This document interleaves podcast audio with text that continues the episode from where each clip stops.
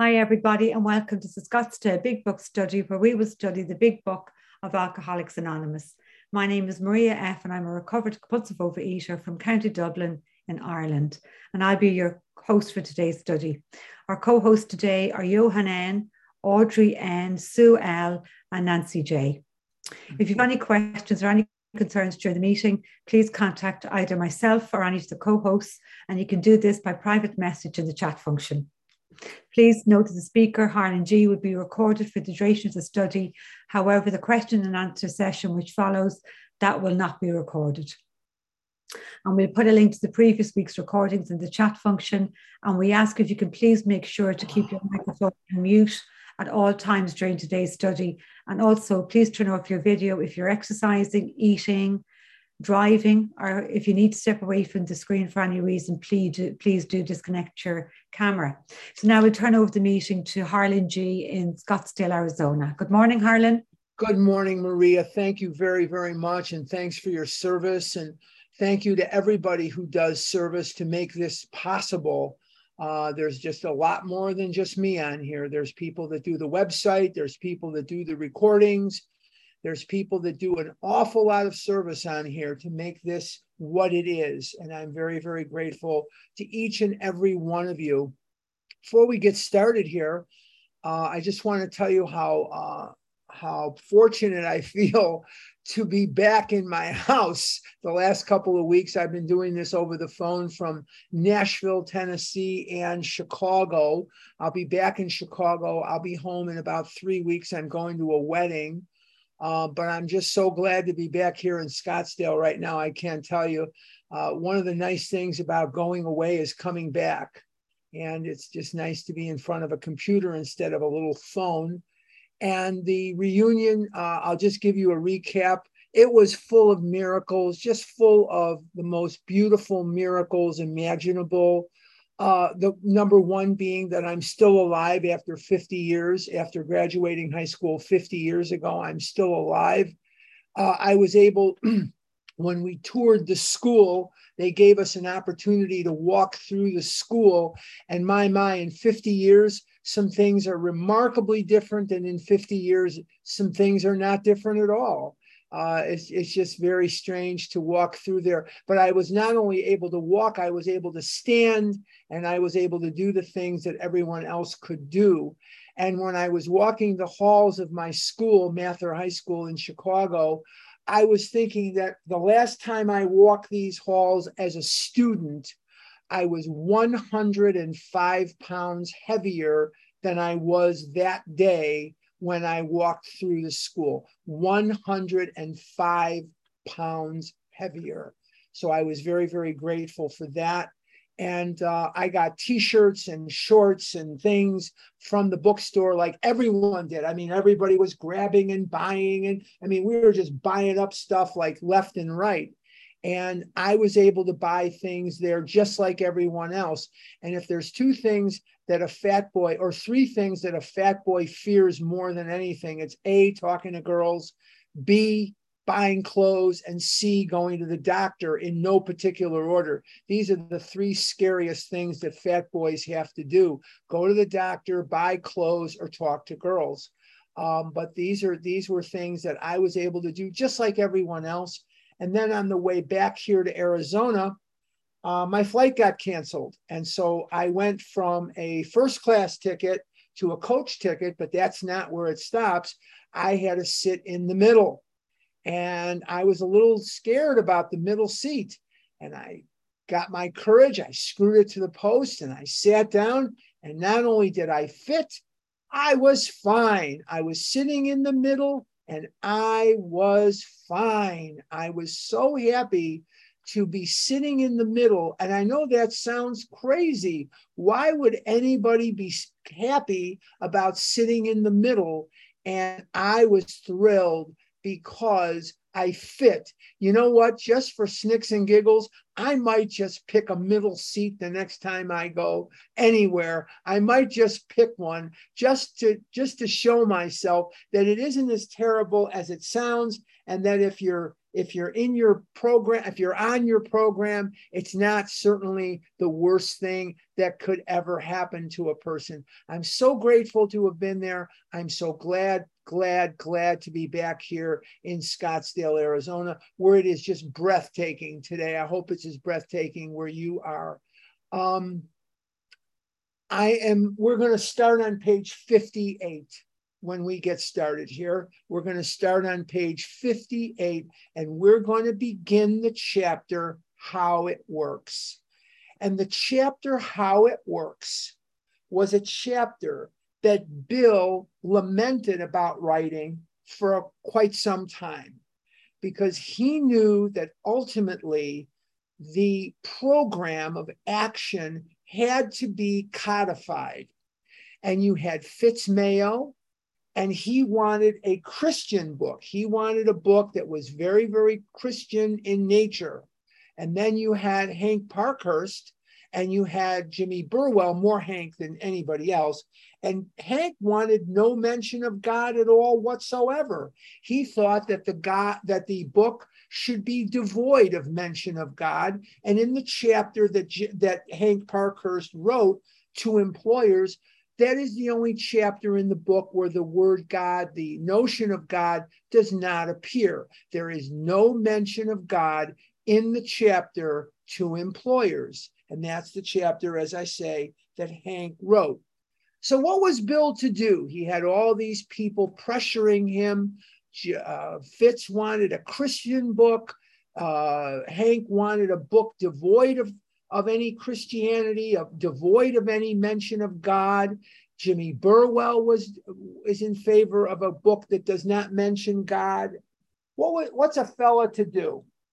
Well, it was um, not long before the big book was actually printed. Chapter five, six, and eleven were the last chapters written. Everything else, except for the doctor's opinion, was in the was in the book, was in the rack and uh, he sat down on his bed in at in Brooklyn at 182 Clinton Street. It was late at night. Bill was rather nocturnal at this point in his life in 1938. This was autumn. This was around September of 38, and the big book would be printed on April 9th, 1939. And he's laying in bed with a legal pad, a yellow legal pad, and a pencil. And he said it was almost as if the pencil had developed a life of its own. It just raced across the page. And as it raced across the page, chapter five was written almost autonomously. And he never set out to write 12 steps. He never set out for any number of steps. What he wanted to do he wanted to close some of the loopholes that these alcoholics were jumping through in the six step program that was in place. And the six step program was based on the absolutes of the Oxford Group movement absolute love, absolute honesty, absolute purity, and absolute unselfishness. But when he saw that he wrote 12 steps, he was pleased. 12 tribes of Israel, 12 apostles of Jesus. 12 is a very significant number in Christianity. The Judeo Christian ethic is full of 12s, and he was very satisfied about the fact that he had come up with 12 steps. But before we get to the steps, let's take a look at some other things that influenced this and that we're sort of behind it. Obviously, we have the Oxford Group movement. And obviously, their six step program was what was being bandied, bandied uh, was being bandied about as the operational program at that time. They were going through a period of time when a lot of it was getting garbled by word of mouth. And that was the reason primarily that Bill pushed so hard to write a book. There was actually three things he wanted to do, but only one of them came to fruition. He wanted to uh, start a chain of hospitals throughout the country for the treatment of alcoholics. And Dr. Bob was going to be in charge of the hospitals. He wanted to start a chain of paid missionaries to go about the country preaching the gospel of AA. And he was going to be the head of the missionaries. And then he wanted to write a book. But because the money had dried up, the Rockefellers would not give money for these projects. And so Rockefeller said, money will spoil this thing. And Bill was very, very disappointed when Rockefeller said that because he was hoping that Rockefeller would give him a bunch of money so that they could move forward on the hospitals and the missionaries and the book. And um, that never came to fruition, but the book idea did. The Akron people did not really support the book. They thought it was just sort of a money making scheme for Hank and Bill. You also have to remember, too, that um, Akron was very conservative. They were very, very religious. They didn't break from the Oxford group until 39. And Bill pulled the groups out of the New York Oxford group movement in 37.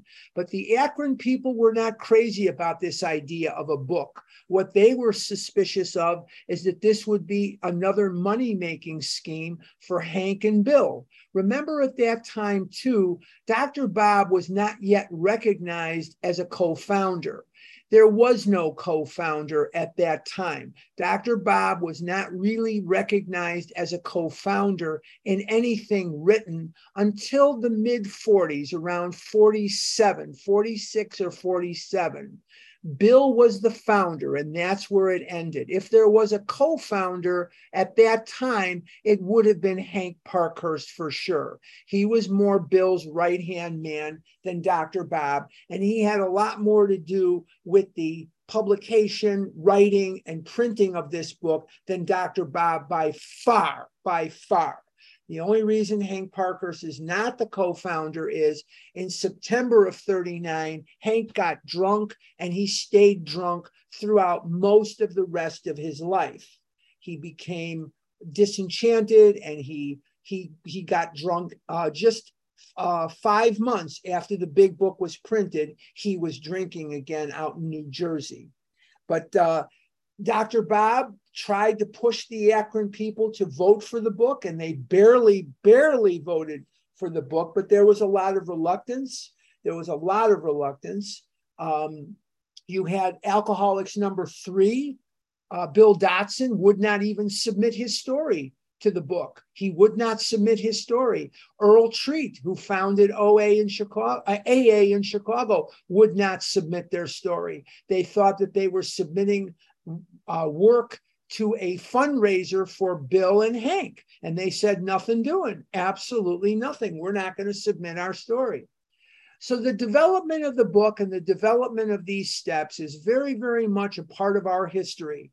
And they are as much a part of our history as anything could possibly be. But these, these steps, before we get to the steps, we're going to take a look at some things that influenced what we're going to read. We're going to talk about the Oxford Group six step movement, maybe not today, maybe not right this second, but we eventually will. But what I want to remind you of, or I want to engage you in before we get to anything, is the heavy influence of a guy that we haven't really talked about. And his name was Reverend Sam Shoemaker. Reverend Sam Shoemaker was an Episcopalian minister who became the point man for the Oxford Group movement in New York City. The, the man uh, held court at the Calvary Mission in New York. And Sam Shoemaker and Bill Wilson were dear, dear friends. And Sam Shoemaker was introduced by Bill many times as a co founder of AA. Bill loved Sam and he loved Sam's teachings. And Sam would teach the boys, and he wrote in a book. Sam, Sam Shoemaker wrote a poem called I Stand by the Door.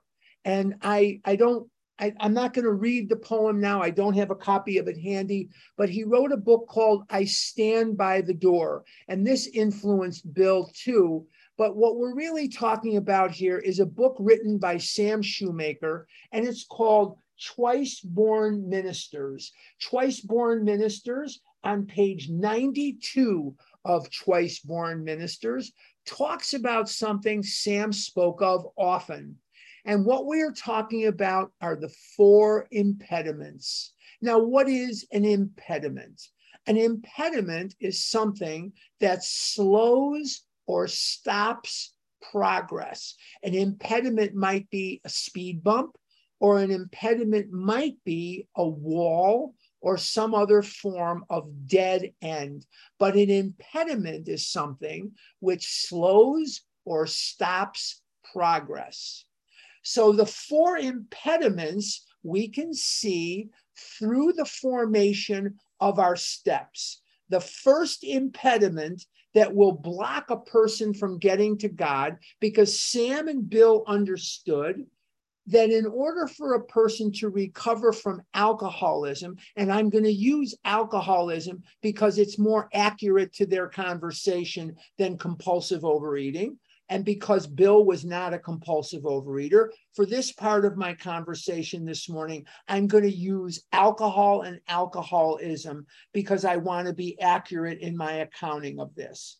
But in order for a person to recover from alcoholism, you have to be free of any impediments between where you are and where God is. And the first of these impediments is a resentment that you will not let go of. And you can see that that translates out into our step four. We deal with resentments in 10 we deal with resentments in 11, but primarily speaking, we're talking about step four. So the first of the impediments is a resentment that you will not let go of. Now, I may feel justified in holding on to a resentment against Nazis, or I may feel I may feel justified in holding resentments to people who enabled or owned slaves, or or maybe I have a resentment against certain whatever it is.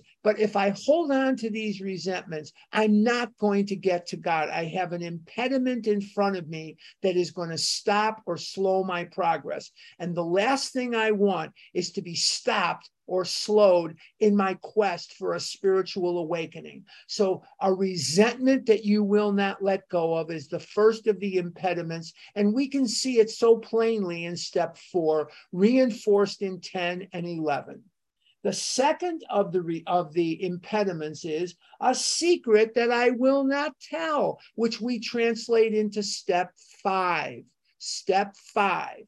So does that mean I have to come on the big book study this morning and tell everybody now here's my bank account number and here's my passcode? No, it doesn't mean that at all. What it means is I am completely forthcoming with somebody, step five, about the resentments, fears, and sexual harms done others so that I can purge these things from me and continue on my journey toward a spiritual awakening. So, resentment you will not let go of.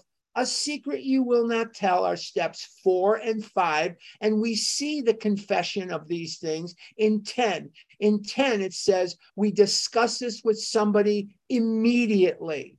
So in 10, we have the same thing reinforced. And when the big book wants to teach me something, it does not do it once, it does it repeatedly. And this is called spiraling the information. The truest form of teaching is repetition. And the big book is masterful at repeating things so that I will eventually learn them. Very, very important. Now, the third of the impediments is a harmful thrill that I will not stop lying, gossiping, cheating, and those center in our steps six and seven. If I want to be rid of my defects, and the defects again are selfish, self seeking, uh, dishonesty, fear, resentment, anger. Those are the those are the defects of character. If I want to be rid of these defects of character, I cannot continue living the way I was living. I have to amend my behavior. I can't keep lying and not feel that fear of getting caught. I cannot keep cheating on my income tax without the guilt, the shame, the remorse, and the fear of getting caught. So if I want to live differently, I have to do differently. And a harmful thrill that I will not stop translates into steps six and seven. Now, a last of these impediments, because there's four, the last of these resentments is a restitution that I will not make. Now, amends is AA language. Restitution means the same kind of thing, but restitution is Oxford group language. The Oxford groupers didn't run around saying, I'm going to make amends. They said, we're going to make restitution, which means basically the same thing. So, again, just to review, the four impediments to God are a resentment that you will not let go of. Two, a secret that you will not tell. Three, a harmful thrill that you will not stop. And four, a restitution that you will not make. Those are the four impediments, and you see them interwoven into steps four, five, six, seven, eight, nine, 10, and a little in 11. So these are very influential things. These are things that Bill was pulling from when he wrote this chapter with the steps. So, with that in mind, let's take a look at page 58 and let's take a look at some of the things that we're going to notice here. The first of which is going to be the absolute language that Bill uses. He doesn't use any type of ambiguities here. Everything here is going to be very direct, very, very straightforward language. Now, let's take a look at page 58 and let's get started here. Rarely have we seen a person fail who has thoroughly followed our path. Rarely have we seen a person fail who has thoroughly followed our path. Now, there's an urban myth that is not verifiable in any language, any writings, anything that we can verify. And the urban myth is he was interviewed and he said, if there's one word I would change in the book, I would change rarely to never. I have to think that Bill knew the English language. Bill is the guy right behind me saying, just shut up and get in the car. I think there's a swear word in there that might begin with, well, I won't say it, but there's a swear word there that says, get in the you know what car. And there's also should be a line, not just get in the car, get in the car and shut up. We don't want to hear what you have to say. Not until you're sober for a while. Just get in the car and shut up. But that's the guy right behind me, always smoking a cigarette, died of emphysema. But that's Bill Wilson, the primary author of the book. Now, he knew the language and he knew the mentality of the alcoholic that we are immature, sensitive rebels. We are immature, sensitive rebels. So if he put never, some yo yo out and God knows where would say, Oh, yeah, I'll show you. I'll thoroughly follow the path and then I'll go drink. He knew the mentality, he knew what he was dealing with, that we are immature, sensitive rebels. We're also very sensitive. So we are sensitive, immature rebels, immature, sensitive rebels. Rarely have we seen a person fail who has thoroughly followed our path. I've never seen anyone fail who thoroughly followed our path. Not one time. I'm here almost half a century. I'm here 43 years. On February 2nd next year, I'll be here 44 years. And if I make it to December 29th this year, I'll have 24 years of abstinence. I hope I make it. I don't know. We'll see. Let's just get through today first, okay?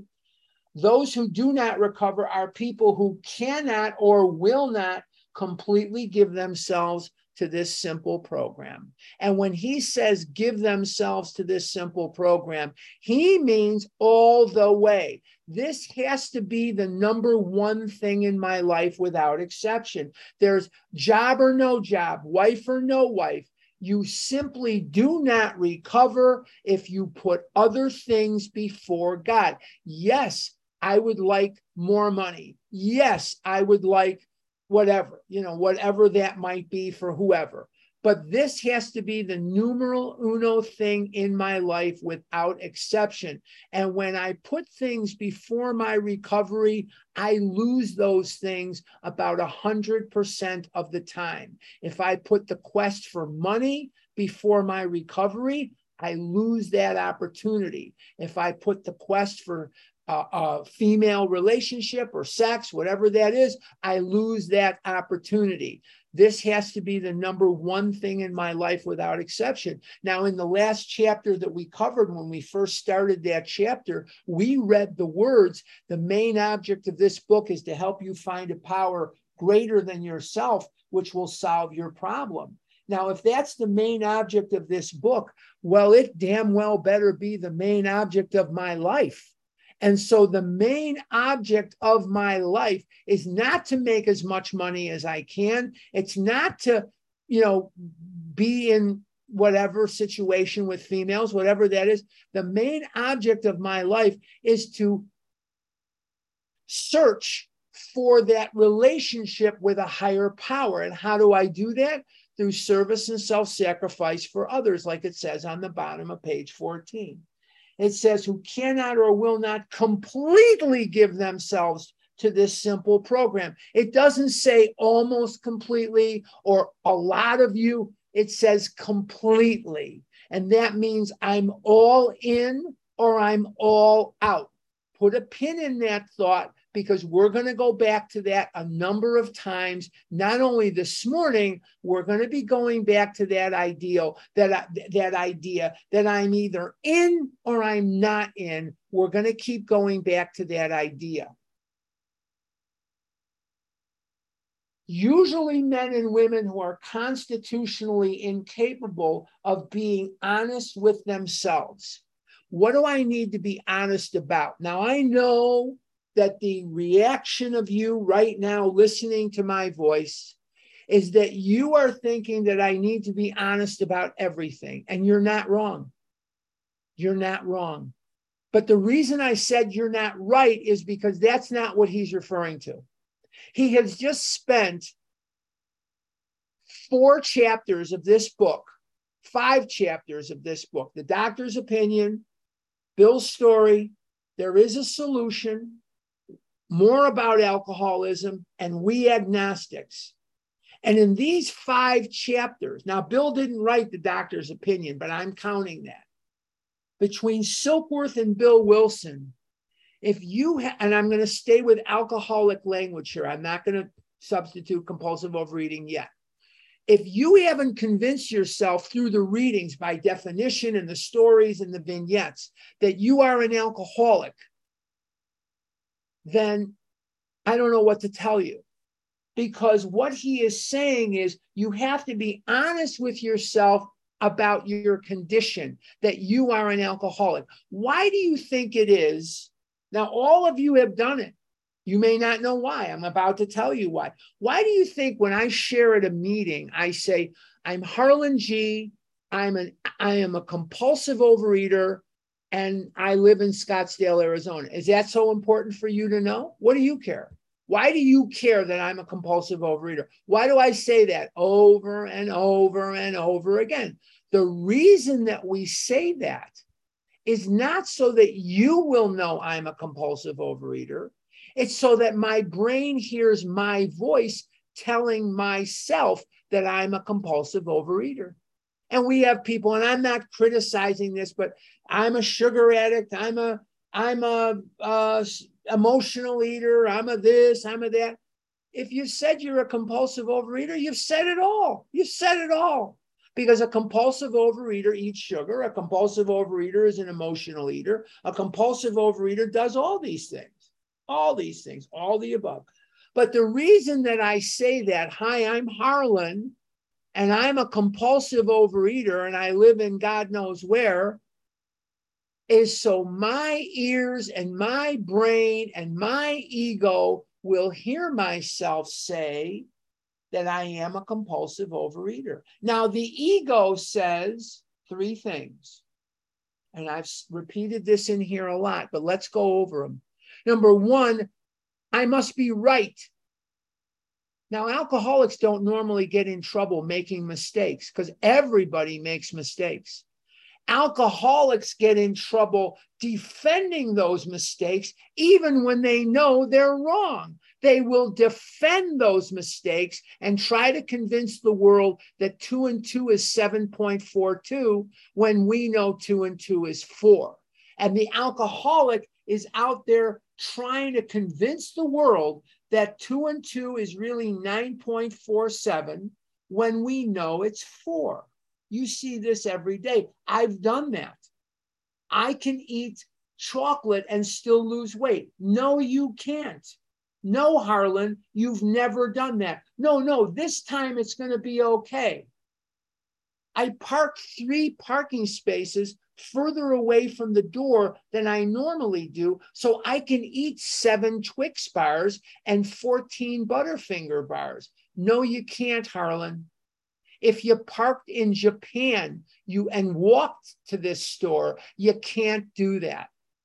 That doesn't work for you. Once your physical allergy is triggered, you're going to be spending $150 a day on Twix bars and Butterfingers and Doritos and chips and other chips, I mean, and fries and all this other crap. That has never worked for you. We have no reason to believe that it ever will.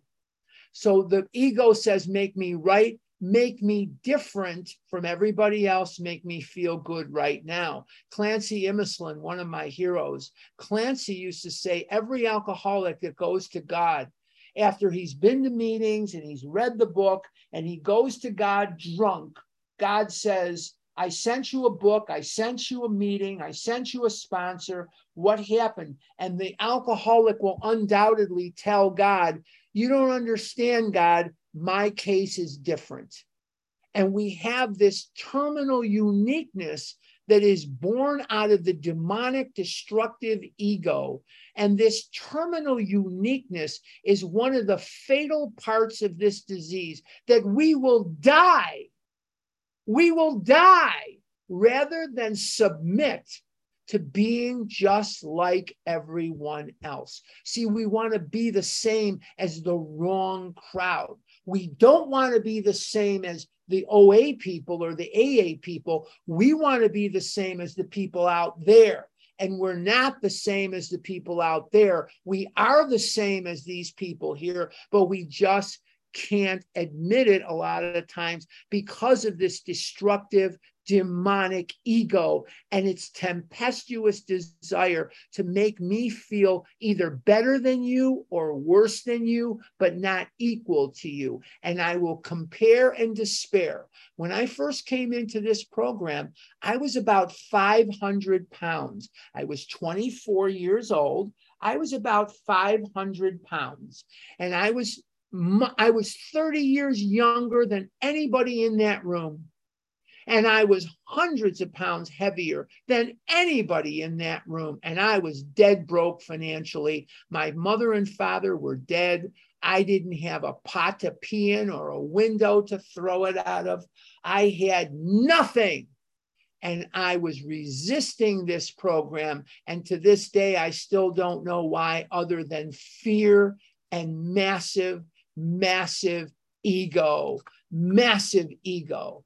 Now, we said that the ego wants us right and the ego wants us different. What else does the ego tell us? We need to feel good right now. And that's why it's okay for me to eat Reese's peanut butter cups. That's why it's okay for me to eat Hostess Twinkies. That's why it's okay for me to jam donuts in my mouth because I need to feel good right now and I don't give a damn about tomorrow. Besides, tomorrow, I tell myself, that's when I'm going to be okay. I'll be sober tomorrow. I'll be abstinent tomorrow. But for today, I'm just going to do what I do. It's Saturday. And on Saturday, I had my threesome. And my threesome is me, Little Debbie, and Sara Lee. Every once in a while, if we were in a particularly randy mood, we would invite Ben and Jerry but we would talk it over and sometimes we would invite Ben and Jerry and sometimes we would invite Colonel Sanders. But more often than that, we just kept it to the three of us me, Little Debbie, and Sara Lee. And every once in a great while, we would also invite Ronald McDonald. But he was a clown and he, he didn't really add much to the festivities for very long. We just sort of kept it to our threesome. But every once in a while, as I say, we would invite Ben and Jerry or we would invite Colonel Sanders. All right. Now, there are such unfortunates, they are not at fault. They seem to have been born that way. Born what way? With an absolute inability or absolute ego driven madness, reluctance to surrender. We have a friend, all of us in West Newton, Massachusetts, and I will go on there and say recover, recover, recover. But she likes to say surrender, surrender, surrender. And they're b- both equally interchangeable. They're fine. Surrender. The war is over. Surrender. And we just want to keep in there and hang in there with our bottle or with our food surrender, surrender, surrender. They are naturally incapable of grasping and developing a manner of living which demands rigorous honesty. If I am honest with myself, then I know at the core of my soul, based on the information that Dr. Silkworth gives me, based on the information in Bill's story, based on the information in There is a Solution, based on the information in the chapter more about alcoholism and based on the information in the chapter we agnostics i have now come to an intelligent decision that i am a compulsive overeater alcoholic of the hopeless variety. Do I relate to the way Bill drinks? Yes. Do I relate to the way Bill thinks? Yes. Backing up, do I, I forgot Dr. Silkworth, do I relate to, to Dr. Silkworth's description of the alcoholic? Do I seem to have this physical allergy? You bet your bottom that I do. Do I seem to have this mental twist? You bet your bottom that I do. And I've had it from the moment I was born.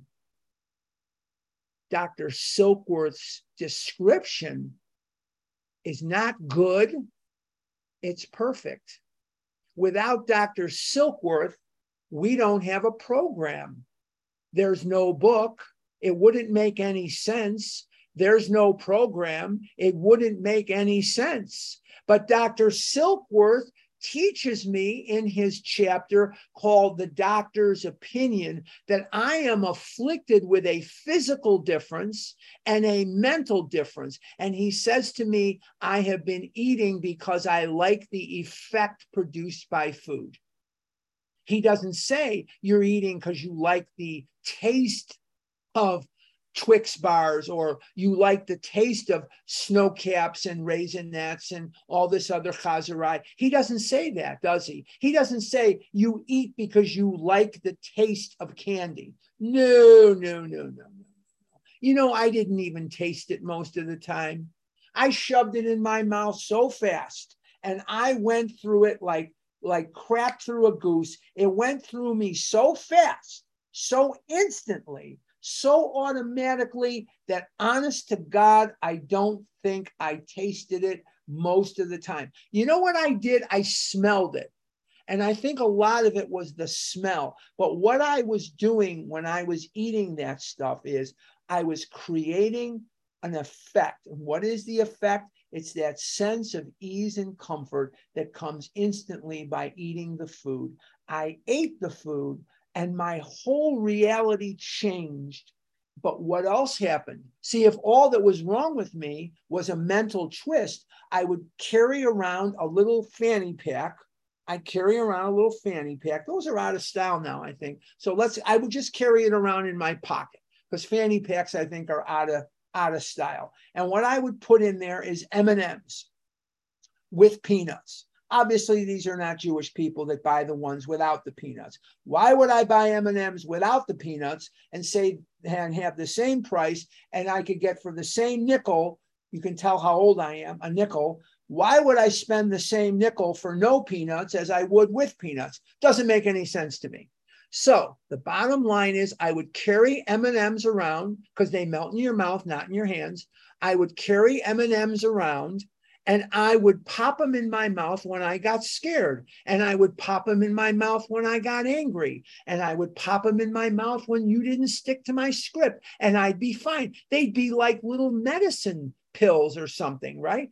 But that's just half my problem. The other half is the physical allergy. What does Dr. Silkworth teach me? He says that any description of the alcoholic which leaves out this physical factor is incomplete. So I have to be honest. Now I'm back in chapter five. I have to be honest with myself that I have both of these conditions in the chapter three, more about alcoholism, I'm taught more about my condition. I'm taught that the situation is permanent, progressive, and fatal. That was illustrated for me in Bill's story.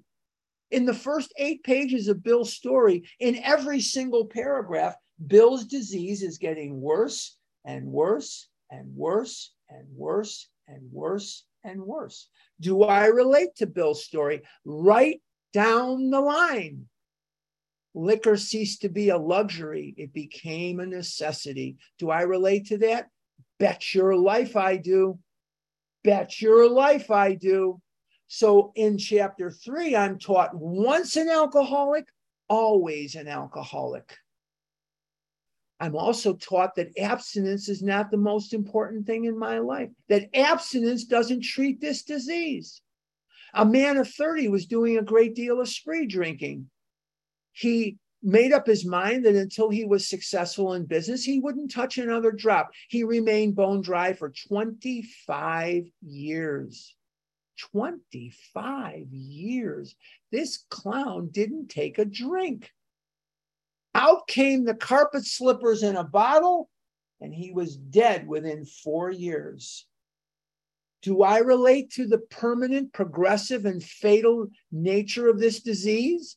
You bet I do. I have a friend who lives in Tulsa, Oklahoma, and he talks about the three P's. He says permanent, progressive, and fatal. He's a funny, he's funny. If you ever hear him, you'll you'll roll on the floor. He's a comedian. He says permanent, progressive, and fatal. But the point is not whether it's fatal or fatal is not the point. The point is do i relate to that? Do i do i know that i'm in that scenario? God you bet i do.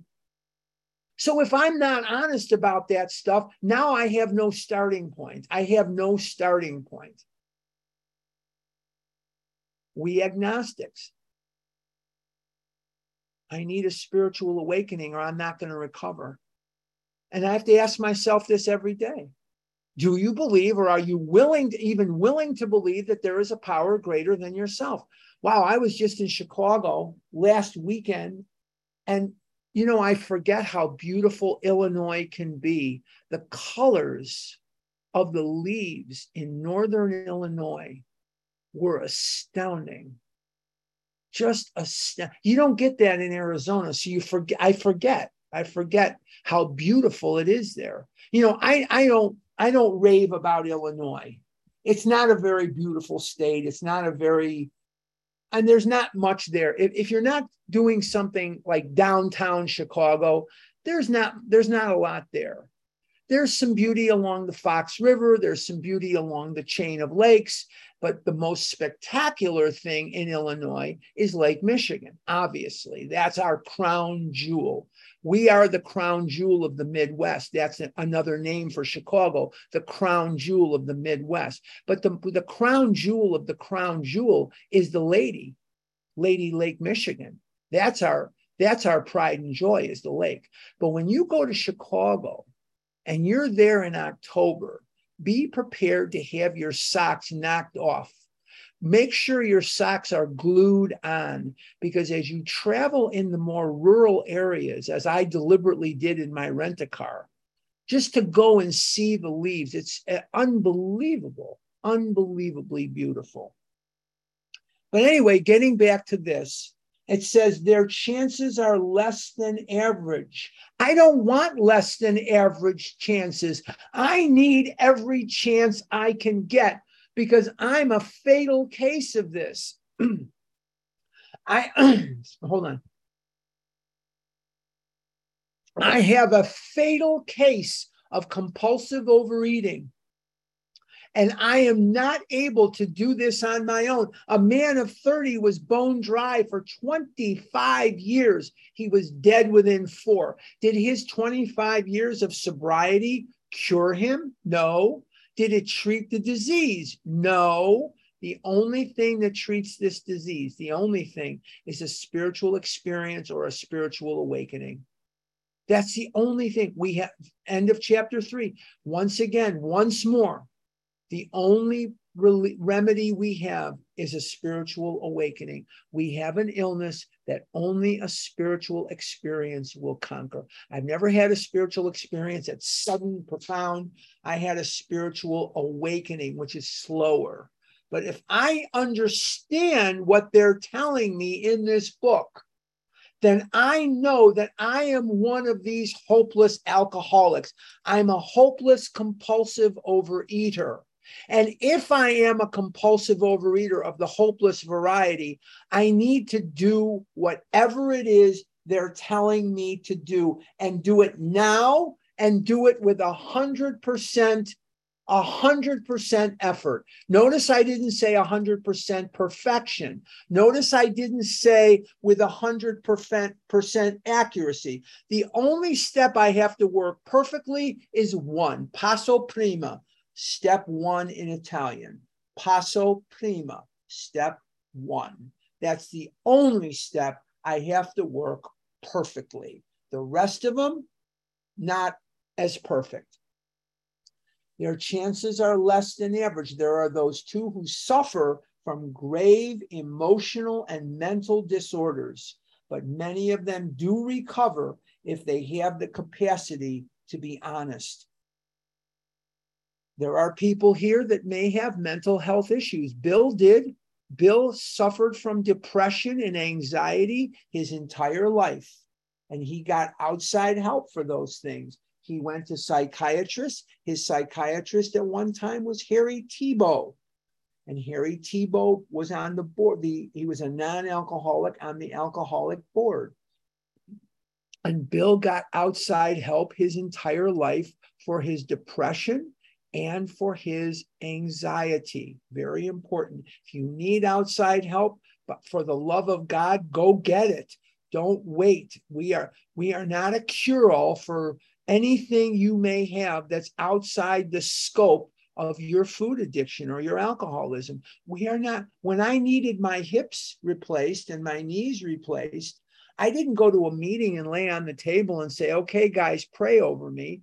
I went to an orthopedic surgeon when I have a problem with my, uh, I have a, a, condition called gastritis. When I have a gastritis uh, attack, which I haven't had for years, because I eat right, I drink right, I do everything like I'm supposed to. But when I had gastritis attacks, I didn't go to a meeting, I went to a doctor and I said, I need some help here. So if you have a situation or a condition that requires outside help, for the love of God, go get it. We are not here to, to, dis, to discount the value of these psychiatrists, psychologists, and therapists, and clergy people, and whatever it is you need, go get it. Go get it. But we have to have the capacity to be honest. Again, honest about what? Honest about the fact that I am a compulsive overeater. I'm different from them. I'm the same as you. I'm not different from you and the same as them. I'm different from them and the same as you. I am not a, a, normal eater. I will never be a normal eater, even though in the condition that I'm in, I eat rather normally. You want me to say that again? Because it can confuse you. I am not a normal eater. I never will be a normal eater, even though at the present time, under the current conditions, I eat normally. I am not a normal eater. Do you ever watch how much they eat or how little they eat? Really? Do you ever watch it? You, most of us would jump out the window. They take a little bit of this and a little bit of that, and they're fine. You know, this is a scenario I've described in here a hundred thousand million times. I've watched parents split a McDonald's hamburger in half with their hands, and they give one half to one sibling and one half to the other sibling. Neither one can finish half a hamburger. That's not me, and it never will be me. I am not that person. I am not that person. So the bottom line is we are different from them and the same as the people here. Very, very important.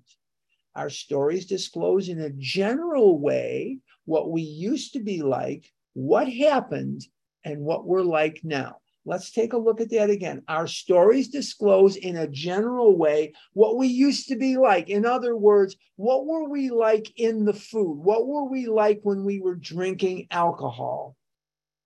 What happened to wake us up and what we are like now? This is the influence of William James.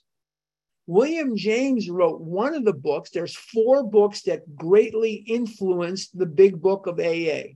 The four books, and please do not text me that I'm going outside the traditions. I am not.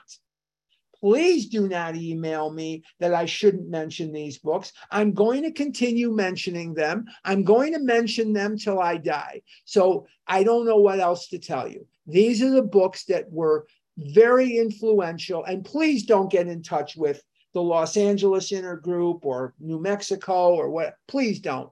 I, I, I'm, I'm telling you, this is not a violation of tradition. So please do not do that again. Okay. These are the four books that framed the big book. The Varieties of Religious Experience by William James, in which he takes lectures at the University of Glasgow in Scotland by psychologists. And he comprises a book in 1902, publishes it in 1903, of many, many people, psychologists, I'm sorry, people who had a terrible condition then something horrible happened to them. They didn't have a terrible condition. I'm sorry. Something terrible happened to them. That's what I meant to say. Something horrible happened to them. And because of that, they found God. Does that sound like our stories? What did you used to be like? What happened? And what are you like now? This comes from William James. The other three book are the book of James, New Testament. The other one is the Sermon on the Mount. And the other one is by Richard Peabody. It's called The Common Sense of Drinking. Sermon on the Mount, I'm sorry, by Emmett Fox. I forgot to mention Emmett Fox. I am not violating the traditions here. Please don't email me and please don't text me and please don't call me complaining about it. So these are the books. This is our this is who we are. This is where we come from. So please don't waste our time on that. Okay it now i'm gonna this this last sentence is where we're to stop here and where we're to start next week. If you have decided you want what we have what is it that we have? Now a lot of you might say well you're not compulsively overeating. There's people at dunkin donuts right now. There's people at at McDonald's that are not compulsively overeating. They're in Dunkin' Donuts. They're going to split a donut with their date or their friend. They're going to split a donut, maybe two, and they're going to have a cup of coffee and they're going to go on with their day. They're not hurting themselves, even though they're at Dunkin' Donuts. If you want what we have, what is it that we have? we have a bunch of compulsive overeaters who are not compulsively overeating and they are happy in their release.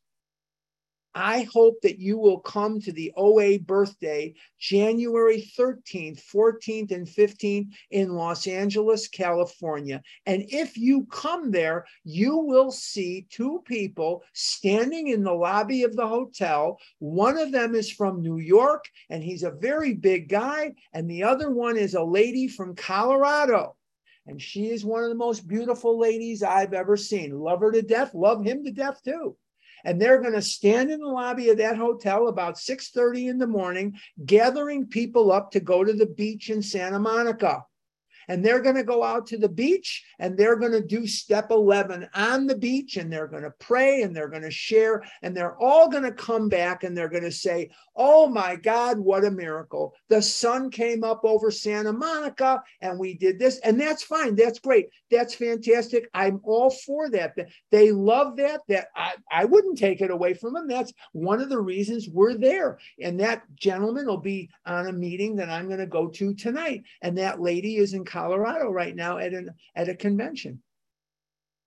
But the real miracle also, I'm not discounting them. I'm just saying also there are people in the lobby of that hotel at the LAX Hilton and in the rooms of that hotel and in the classrooms of that hotel that are compulsive overeaters. They're not compulsively overeating and they are happy in their release. And a miracle is defined as something with which there is no scientific or logical explanation. And when a compulsive overeater is not eating compulsively and they are happy in their release, that is a miracle because there is no logical or scientific explanation for someone who's addicted to something not using their addiction to get comfort.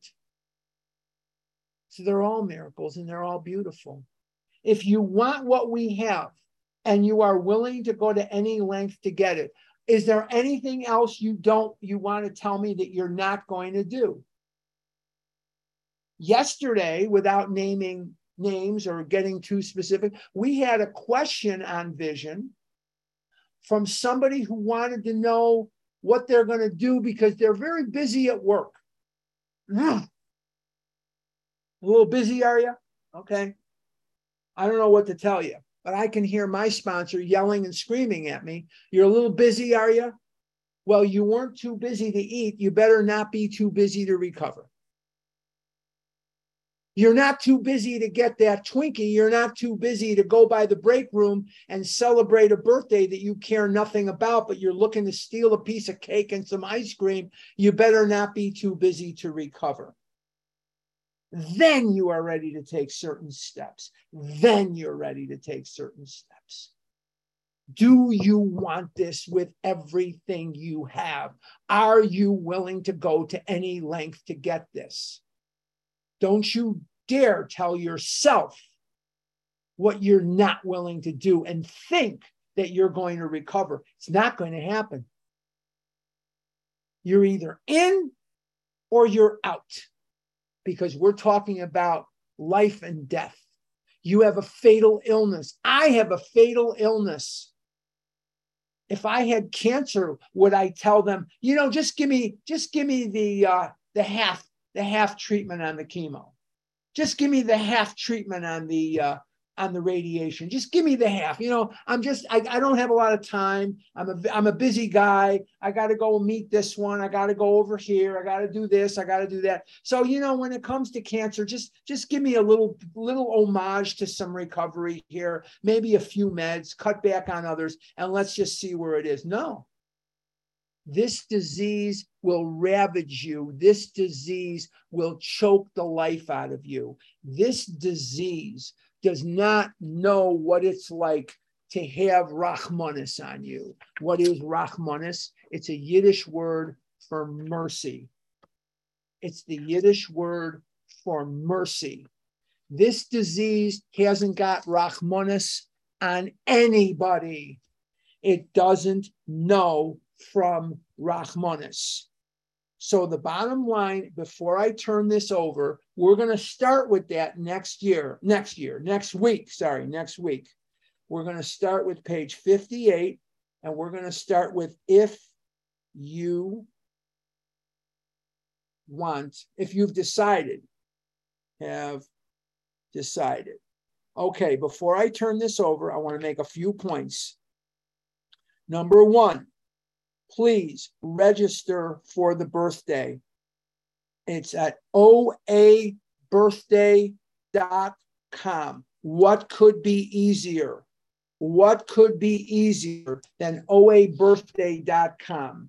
There is a link on there to register for your hotel room at the LAX Hilton. There is a link on there so you can volunteer to do service. They need help with registration. They need help with selling literature. They need help with putting things up, taking things down. There is a clothing exchange. They always need help at the clothing exchange. There's a little room that they set up where they buy clothes. Like a lot of us are hard to fit. So they'll have a bunch of odd sizes in there. They need help with that. They need help with timers. They need help with moderators. Give of yourself, and you will find that you will be much, much happier. But register for the OA birthday. Also, on the 9th, 10th, and 11th of December, I will be in uh, White Plains, New York, Westchester County, New York. I'm going to be doing a weekend big book seminar and there is someone smarter than me that is going to put registration information to that seminar in the chat. You guys will have a speaker that week rather than me, and we will we will do that. But the bottom line is, I'm hoping to see as many of you at the birthday as we can. And I hope that we will see some of you in White Plains, New York. That would be awesome to see you at both. That would be fantastic.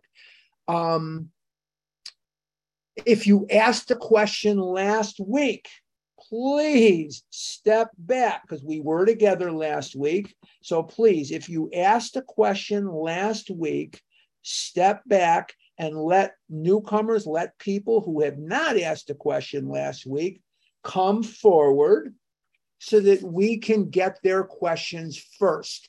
I recommend highly tonight. I know a lot of you are going to be watching college football. Yes, USC still sucks, no question.